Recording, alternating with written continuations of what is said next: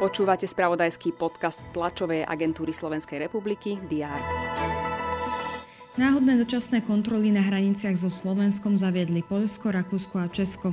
Majú trvať 10 dní. Ministerstvo financí navrhuje takmer 100 opatrení za necelých 10 miliard eur, ktoré by pomohli v ozdravení verejných financií.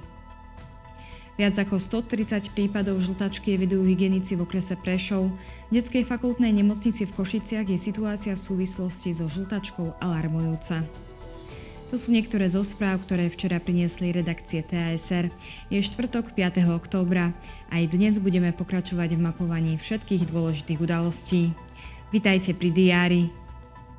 Na slovensko-maďarských hraniciach sa začali náhodné kontroly, potrvajú do 14. októbra.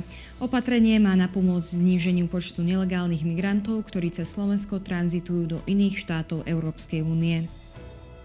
Prezidentka Zuzana Čaputová príjme predsedu hnutia Oľano a priatelia Igora Matoviča v rámci série povolebných rokovaní s lídrami politických strán.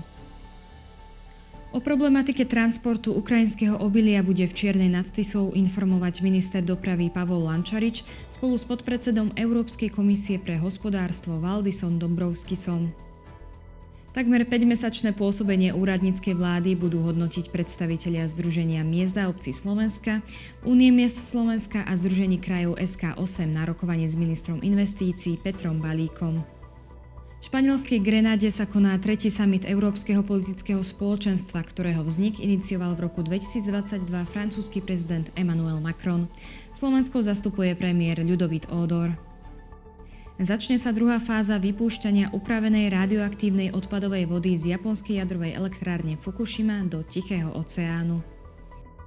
Švedská kráľovská akadémia vied oznámi držiteľa alebo držiteľku Nobelovej ceny za literatúru za rok 2023.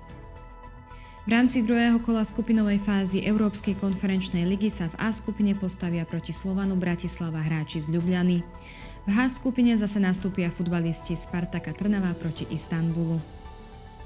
Dnes bude na Slovensku prevažne polooblačno, teploty sa vyšplhajú na 16 až 21 stupňov. Ďalšie dôležité aktuality nájdete v spravodajstve TSR a na portáli teraz.sk. Želám vám príjemný deň.